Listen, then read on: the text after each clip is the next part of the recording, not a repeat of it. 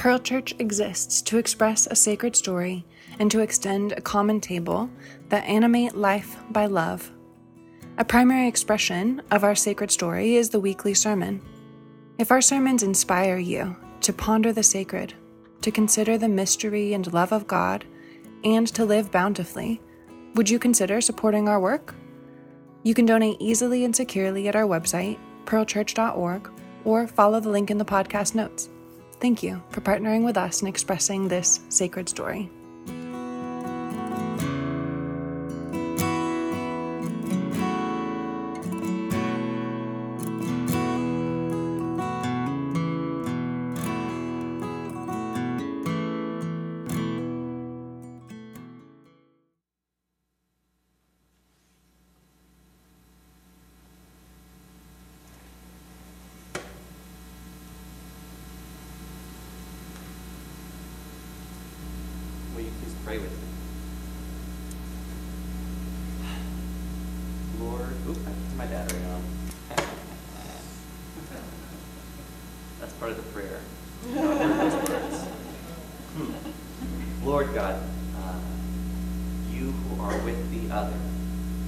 Us to see the other and to welcome them with open arms. Amen. You may be seated.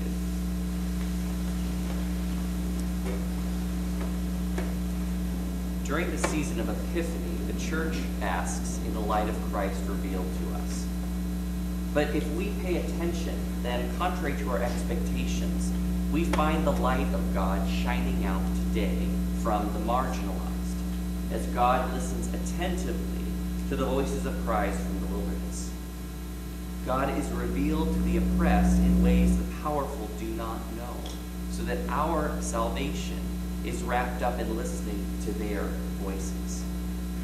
This year, we're returning to our sermon series, Voices from the Wilderness.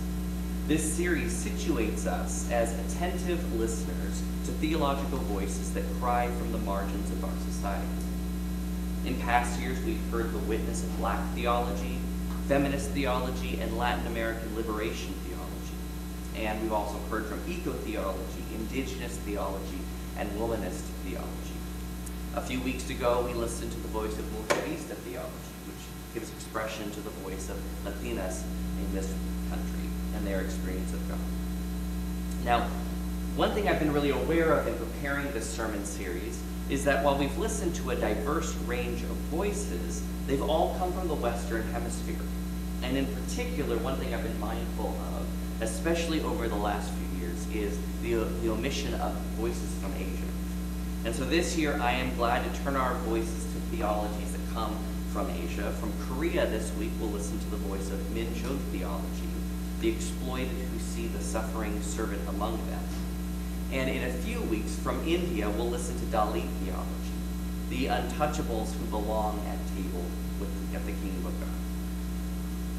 As we listen to Minjung theology, we ask, whose story is being told in the Christian tradition? At Pearl, we talk about sacred story as one of our core rhythms. We express a sacred story, we share at a common table so that we will be animated by divine love.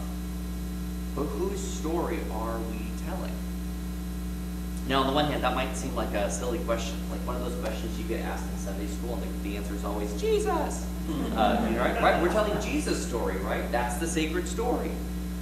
Well, from Minjung theology, we'll see the answer is deeper and richer. Yes, the sacred story is about Jesus. It's because Jesus chooses to make our story his story. So, Minjung theology developed in Korea. It was first articulated in the 1970s to speak to the experience of suffering and oppression that were being experienced by the common people. It was first expressed by theologians like Nam Dong Suh and Byung-Mu Ahn. And it's continued to develop through to the current day.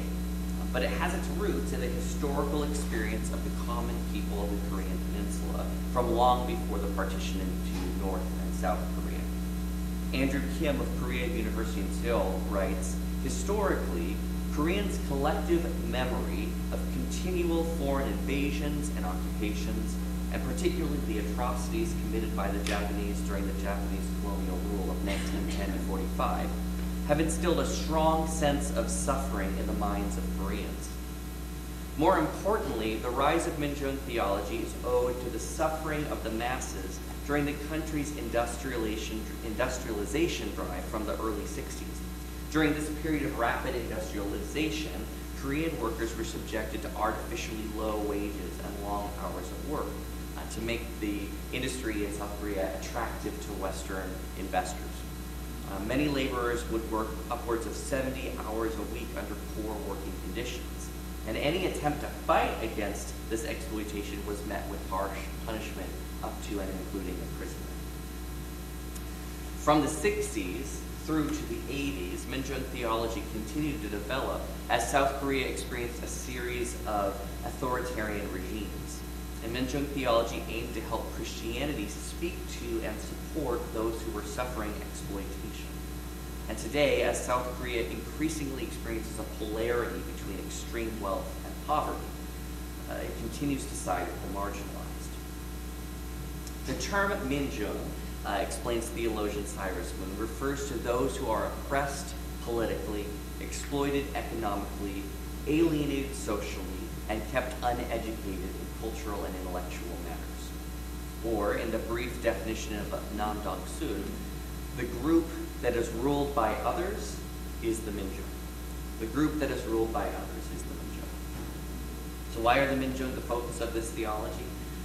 Because their long experience of suffering has led to the development of, of what is called Han. Han is a term often translated as sadness, sorrow, resentment or bitterness, or grief or regret.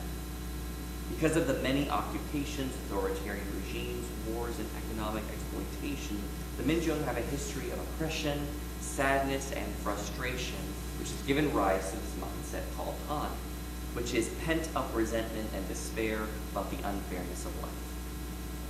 But this despair itself can also be expressed as a cry, a voice from the wilderness.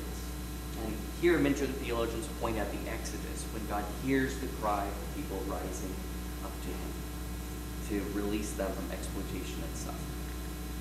From the perspective of Minjung theology, the crucial issue that needs to be addressed is not sin. This is really interesting because here in the West, sin is the whole problem, right? But under Minjung theology, Han is the issue which must be addressed. Uh, until now, Christian theology has been preoccupied with the problem of sin, writes Nam Dong Suh. However, the task of Minjung theology is to resolve the Han of the people, because that's more meaningful than being forgiven for committing sins. Not sin, but bitterness of soul and mm-hmm. oppression is the great concern that mm-hmm. Jesus came to address. Now, one of the most revolutionary ideas I think Minjung theology brings is its answer to the question whose story is being told in the Christian tradition? Earlier, I noted that we generally assume that the primary story is Jesus' story. However, for Minjung theology, the main story the Christian tradition is helping us explore is the story of the Minjung. And it's in telling and developing their story that we will find the story of God. The story Christianity tells is of how the people became crushed by Han, by despair, and how God is working to return them to agency, having hope in the world. Kim Yong Bock explains power is the antagonist in this story, while the people are the subjects. The Minjung themselves are the protagonists, and so the story of the Minjung entails a historical understanding which regards them as subjects, not objects of their own story and destiny. Now, that point is really important. They are subjects, not objects.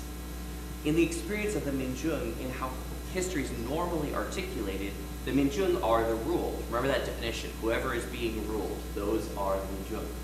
Which means that normally they are cast as the acted upon. Right? They're the recipients of rule. They experience suffering that is caused by colonialism, by empire. They undergo exploitation of unjust market practices. They suffer deprivation. So they are always being acted upon. And their sense of themselves is full of despair and helplessness or Han. And then into that experience wander Christian missionaries saying, God has acted on you in Jesus. And all you have to do is believe it. Well, here again is a story where the Minjung are just the passive recipients of the action of a ruler. If the sense of the people is that they are always the acted upon, that they have no agency, then a theology that tells them God has acted on their behalf doesn't actually help them. It doesn't dissipate the Han. They still remain essentially helpless and without agency in their own lives. Their stories are not their own. Instead, Minjung theology sees Jesus as the suffering servant who chooses to take on the story of the Minjung as his own, and so dignifies their lives and their responsibility of action.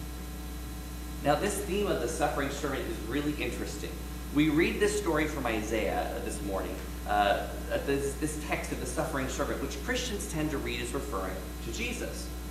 But originally, this text from Isaiah was about Israel.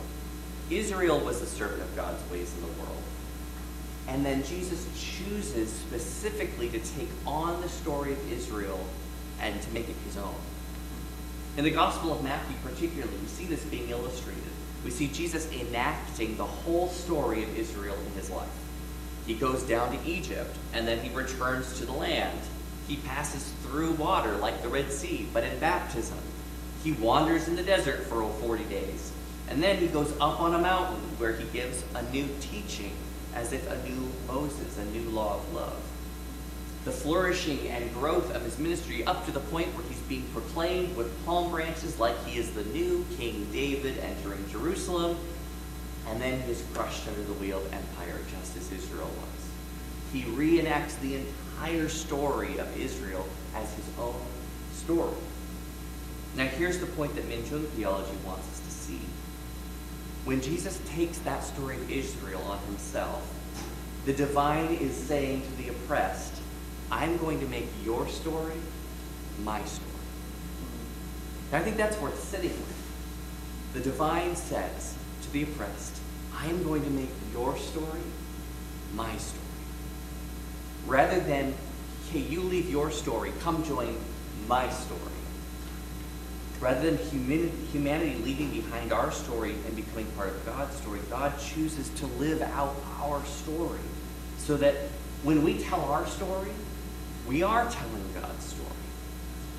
For Minjung theology, in choosing to become one of the Minjung, Jesus makes the experience and story of the Minjung sacred. And Sue Kim writes, Jesus' decision to go to Galilee after the, the arrest of John the Baptist indicates that he entered the situation of the Minjung as one of them. Galilee was the land of the oppressed, the alienated, and exploited Minjung. Before the Minjung, his proclamation of the imminence of the kingdom of God was a message of hope. Instead of being acted upon, the Minjung become with Jesus dignified actors in God's story. Their action, their choices, their desires matter enough that God would share them. This is very different than being told, you are forgiven, into Han, a state of helplessness wherever the exploited are they are dignified as God says, I will live your story. Your story will be my story. Now, this is really beautiful. But also, if we're not careful, this can take us to really terrible places. Follow me here. One of the pervasive problems in religion is that as soon as you get a group of people and you tell them, God is on your side, God's story is your story, well, then eventually the other shoe is going to drop okay, so if God's on our side, then God's not on their side. If God's in our story, God's not in their story. And so we end up with tribalism. God's story is our story. We are the chosen. So we get motivated, we get dignified, and we take power. And what happens when the exploited have the opportunity to exercise power? Well, we see an example of this again in the story of Israel.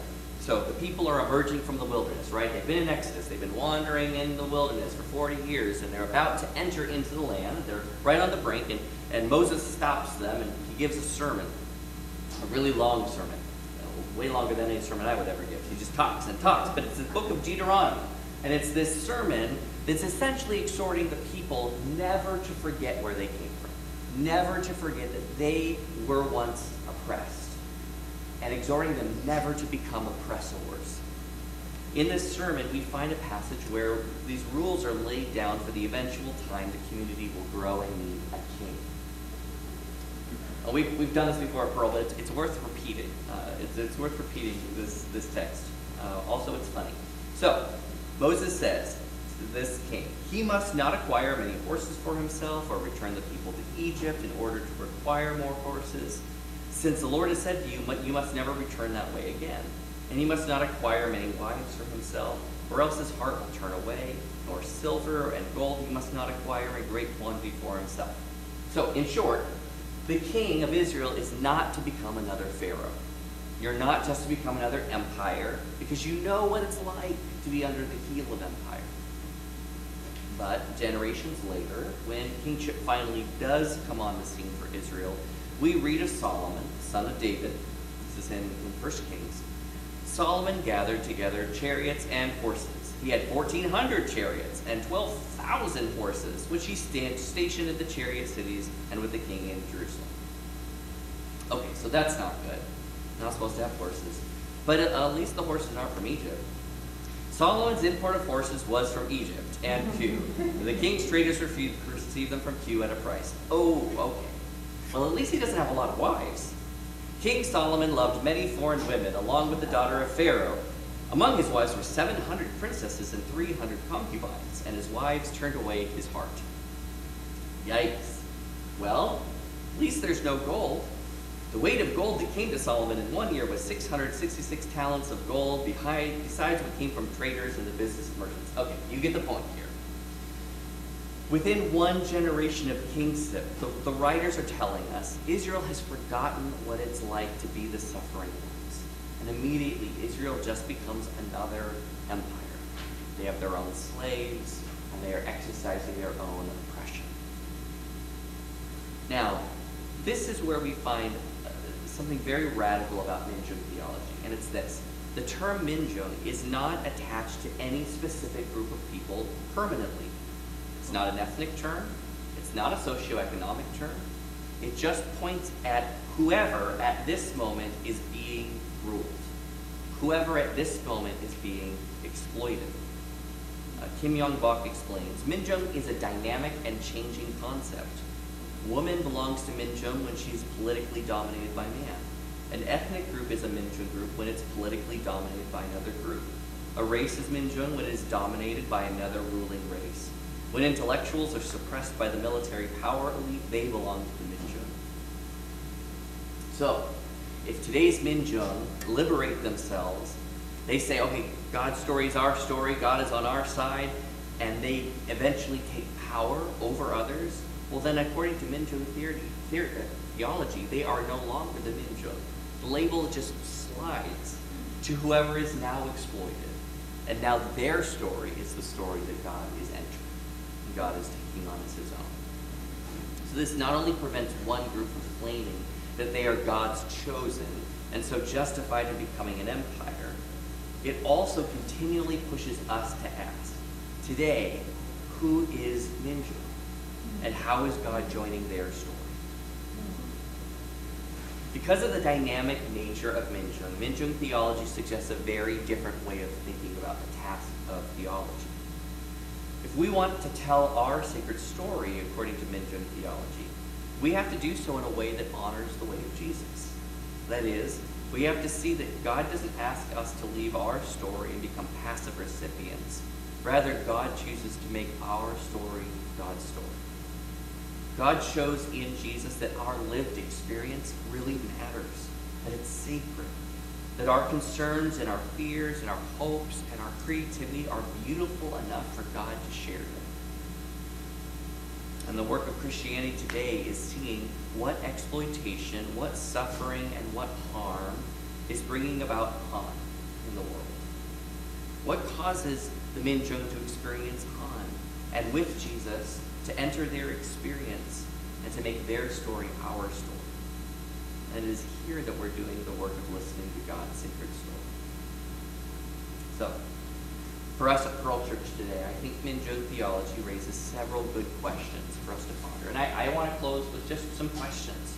These are things we have closed. Again, the, the nature of this dynamic theology, this dynamic label, means that we can't just once and for all answer these questions. They're questions we sit with, we engage over and over.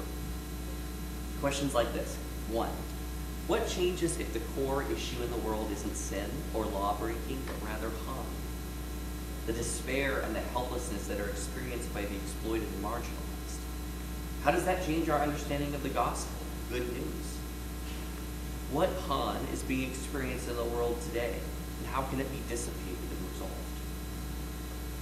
Two, as we seek to promote equity in our community, how would we approach that work differently if our goal was not to just be the saviors or help other people, but to help those who are exploited and oppressed become dignified actors in their own stories, rather than just recipients of help? How can the helpless be made to experience themselves as sacred and engaged actors in their own stories? To help them shift from being objects in a story to powerful to protagonists in their own story. Third, how do we relate to a God who says, Your story will be my story? To a God whose way is to step right into our experience of suffering and loss and despair and to share it with us. To show us that our stories, whatever they are, are dignified. What would it mean for us to sit and meditate on God saying, Your story will be my story? And finally, what does it mean for us that God is always entering the story of whoever is exploited? That this is a dynamic and movable label, something that always has to be discerned again for today. Who today in our world is being exploited? And how is God entering their experience and sharing their story? And with that, are we at risk of moving from being the oppressed to becoming oppressors? And how do we stay open to listen and find whoever is Minjung today? I think these are good questions for us to ponder and to sit with. And they're, to me, some of the gifts of Minjung theology to us. Will you pray with me? God of the other, help us to see the other wherever they are and to join their story just as you are joining their story.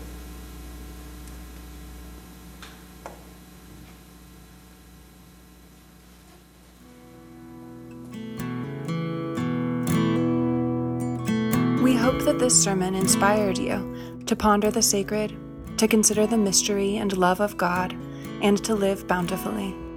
If you don't already support our work, will you begin today?